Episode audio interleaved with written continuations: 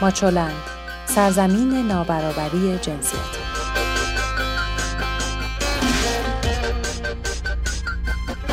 شما به پادکست هفتگی ماچولند گوش می‌کنید. این 154 مین پادکست خبری ماچو نیوزه.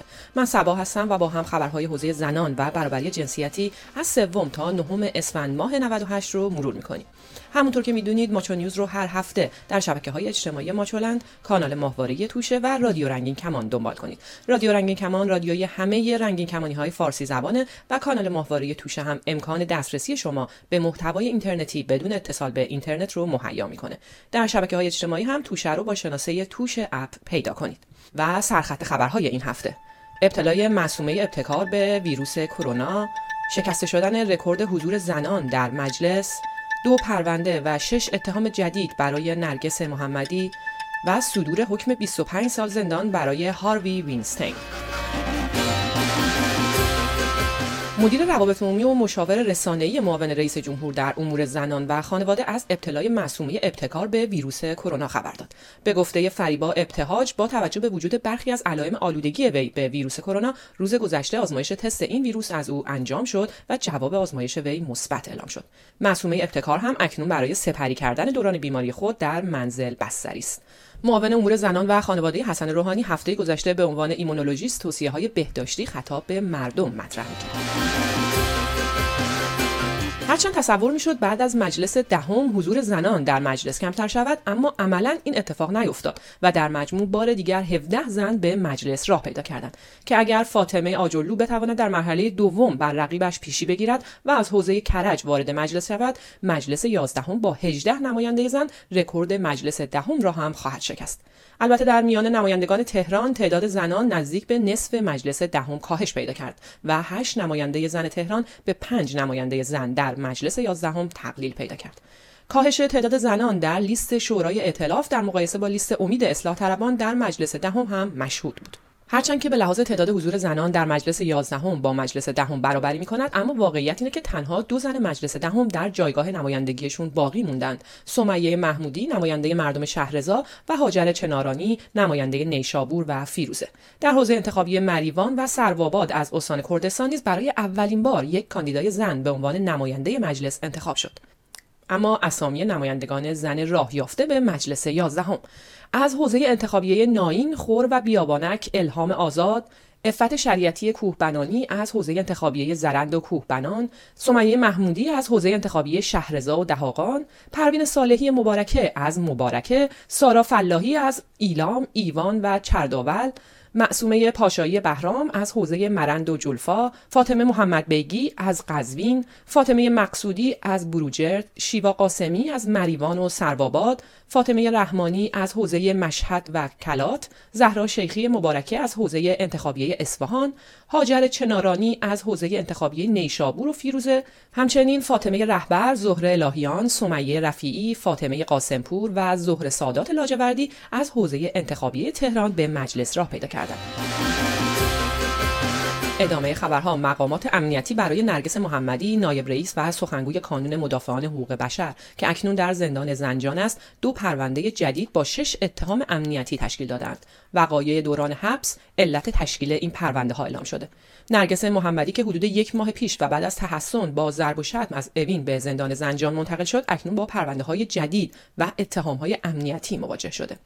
به گزارش سایت کانون مدافعان حقوق بشر روز سهشنبه سوم اسفند رئیس بند زنان اتهامات جدیدی در قالب دو پرونده جداگانه و بدون رعایت تشریفات قانونی و اعزام نرگس محمدی به دادسرا در داخل زندان به او تفهیم شده. دلیل رعایت نشدن روال و تشریفات قانونی دستور اکید وزارت اطلاعات مبنی بر خارج نشدن نرگس محمدی از زندان زنجان گزارش شده.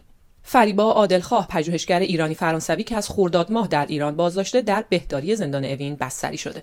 سعید دهقان وکیل عادلخواه گفت که موکلش بر اثر وخامت حال ناشی از اعتصاب غذا به بهداری اوین منتقل شده. این وکیل دادگستری ادامه داد که متاسفانه کلیه های او آسیب دیده و وضعیت سلامتیش نگران کننده است. خبر بعد این که فاطمه محمدی زندانی سیاسی به صورت موقت و تا پایان مراحل دادرسی از زندان قرچک ورامین آزاد شد. فاطمه محمدی شب یکشنبه 22 دی ماه در جریان تجمعات اعتراضی نسبت به ساقط کردن هواپیمای اوکراینی توسط پدافند نیروی هوافضای سپاه و ابراز همدردی با خانواده قربانیان توسط نیروهای امنیتی در حوالی میدان آزادی تهران همراه با ضرب و شتم شدید بازداشت شده بود. مژگان اسکندری زندانی سیاسی در زندان قرچک ورامین در رابطه با اعتراضات سراسری موسوم به اعتراضات آبان ماه در تاریخ 19 آذر ماه امسال بازداشت شد این زندانی سیاسی پس از طی پروسه دادرسی توسط دادگاه انقلاب تهران به سه سال حبس تعزیری خبرها رو ادامه میدیم با خبری از مدیر کل دفتر امور زنان و خانواده وزارت آموزش و پرورش که میگه در حال حاضر 20 درصد از دختران مقطع متوسطه تمایلی به ادامه تحصیل ندارند. به گفته فرهناز مینایی پور فاجعه مقطع متوسطه نبود تمایل به تحصیل در این دختران است.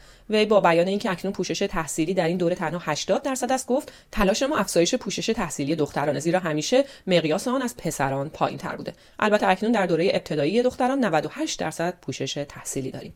خبرها رو با خبری تلخ از استان کرمانشاه ادامه میدیم. دو دانش آموز در شهرستان جوانرود استان کرمانشاه خود را حلقاویز کردند. سایت کورت پرس به نقل از چند منبع نوشته که این دانش آموزان دختر 14 سال سن داشتند. این سایت افسوده همکلاس بودن این دو نوجوان و اقدام به خودکشی با فاصله 24 ساعت از یکدیگر مسئله قابل تأمل در این حادثه است. نرخ خودکشی زنان و دختران در استانهای غربی ایران نسبت به سایر استانهای دیگر بالاست و همه ساله تعداد قابل توجهی در این استانها دست به خودکشی می‌زنند و جان میبازند. جمشید شیران معاون امور اجتماعی سازمان بهزیستی همدان از افزایش نزدیک به 31 درصدی خشونت علیه زنان و دختران در این استان خبر داد. شیران در گفتگو با پایگاه خبری همدان آنلاین اظهار کرد که در نه ماه نخست سال جاری 161 مورد خشونت علیه زنان و دختران روی داده. به گفته شیران این زنان و دختران در خانه امن بهزیستی پذیرش شدند. این مقام بهزیستی خشونت فیزیکی، جنسی، عاطفی، روانی و اقتصادی را از انواع این خشونت ها عنوان کرد. نایب رئیس فراکسیون زنان مجلس شورای اسلامی گفت در حال حاضر 3 میلیون زن سرپرست خانوار در کشور وجود دارد که این آمار نسبت به 10 سال گذشته 58 درصد افزایش داشته. به گفته معصومه آقاپور علی شاهی افزایش زنان سرپرست خانوار به دو عامل درونی و بیرونی بستگی دارد. علت بیرونی ضعف شرایط اقتصادی خانواده ها و از دلایل درونی فرق فرهنگی است که هر دو عامل در مناطق محروم مثل شهرستان ها و روستاها بیشتر است.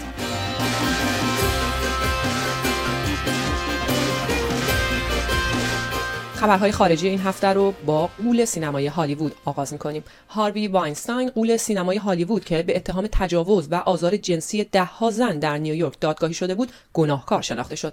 قاضی بلافاصله پس از خواندن حکم دستور داد او را دستبند به دست به زندان ببرند. واینستاین همچنین باید در لس آنجلس هم به اتهام تجاوز جنسی محاکمه بشه. هاروی 67 ساله که انتشار اخبار مربوط به آزار و اذیت‌های جنسی او سرآغاز جنبش جدیدی تحت عنوان Me Too در آمریکا شد روز دوشنبه 24 فوریه در دادگاه دادگاه فدرال نیویورک به تجاوز جنسی درجه 3 و جرایم جنسی درجه یک محکوم شد و با حکمی تا 25 سال زندان ممکن است روبرو شود. با این حال هیئت منصفه این غول بزرگ سینمای هالیوود را از جدیترین اتهامی که با آن روبرو بود تبرئه کرد یعنی تلاش آمدانه و مجرمانه برای به تله انداختن قربانیان آزار جنسی. او هنوز باید در دادگاه شهر لس آنجلس کالیفرنیا محاکمه بشه چرا که در اونجا هم دو زن دیگر او را به تجاوز جنسی در سال 2013 متهم کردند. سری به آلمان می‌زنیم. دادگاه قانون اساسی آلمان اعلام کرد ممنوعیت پوشش روسری برای کارآموزان رشته حقوق را نقض قانون اساسی نمی‌دونه. دادگاه با این رأی شکایت یک شهروند مسلمان آلمانی مراکشی رو رد کرد. او می‌خواست در جایگاه قضات با روسری حاضر شود. اما پارلمان اسکاتلند طرحی را به تصویب رسون که به موجب اون محصولات بهداشتی ویژه قاعدگی برای تمام زنان این کشور رایگان خواهد شد.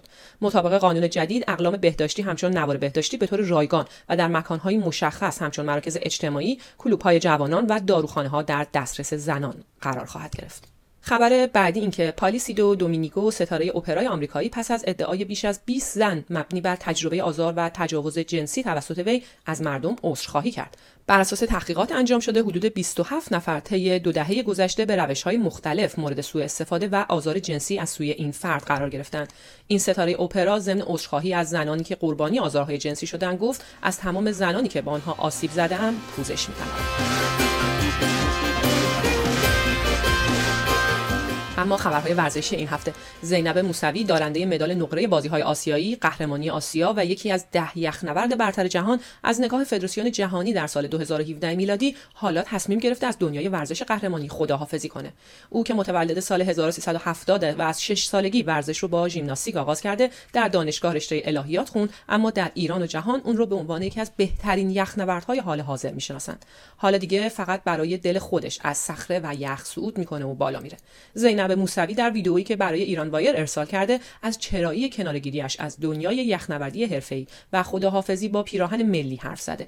او پیش از این هم در گفتگو با ایران وایر از های تبدیل شدن به یک یخنورد حرفه‌ای در ایران حرف زده بود. از اینکه نگاه بسیاری جنسیتی و مردانه است و البته فدراسیون ایران هم حمایتی از او به عنوان بهترین یخنورد ایران نمی‌کرد. اما ویروس کرونا فوتسال زنان رو هم تحت تاثیر قرار داد. دیدارهای دور برگشت نیمه نهایی مرحله حذفی لیگ برتر فوتسال زنان به دلیل شیوع ویروس کرونا لغو شد. هفته گذشته دیدارهای دور رفت مرحله نیمه نهایی میان تیم‌های سایپا و حفاری اهواز و مثل رفسنجان و هیئت فوتبال خراسان برگزار شد و در این هفته قرار بود که مرحله برگشت این دیدارها میان این چهار تیم برپا بشه که به دلیل شیوع ویروس کرونا این دیدارها لغو شد. سرپرست تیم ملی کشتی زنان میگه برای ارتقای مربیگری در کشتی زنان و توسعه و ارتقای این رشته مربی خارجی به کادر فنی اضافه میشه تا شاهد گسترش این رشته باشیم. مونا میرزایی گفته امسال سومین دوره رقابت‌های کشتی زنان به میزبانی استان تهران برگزار شد که کیفیت این مسابقات خوب بود و با توجه به شرایط و تغییر و تحولاتی که در فدراسیون ایجاد شد تلاش کردیم تا این مسابقات رو به خوبی برگزار کنیم. سری به عربستان می‌زنیم. لیگ ملی فوتبال زنان این کشور برای نخستین بار برگزار میشه. هدف از برگزاری این مسابقات با 100 هزار پوند جایزه مشارکت زنان در ورزش اعلام شده. فعالان حقوق زنان اما خواهان رفع محرومیت های بیشتری هستند. خوبه که یادآوری کنیم به رغم پیشرفت های اخیر این کشور در عرصه آزادی های فردی و اجتماعی زنان تعداد زیادی از فعالان برابری خواه این کشور همچنان زندانی هستند.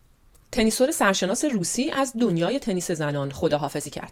ماریا شاراپوا که در دوران حرفه‌ای درخشانش پنج بار فاتح رقابت‌های گرند اسلم شد و در 36 تور جهانی تنیس نیز به عنوان قهرمانی رسید، در سن 32 سالگی اعلام بازنشستگی کرد. اخبار این هفته رو با خبر خوب آزادی موقت ندا ناجی به پایان میرسونیم و امیدواریم روزهای بهتری در انتظار باشه. تا هفته آینده امیدوار و تندرست باشید.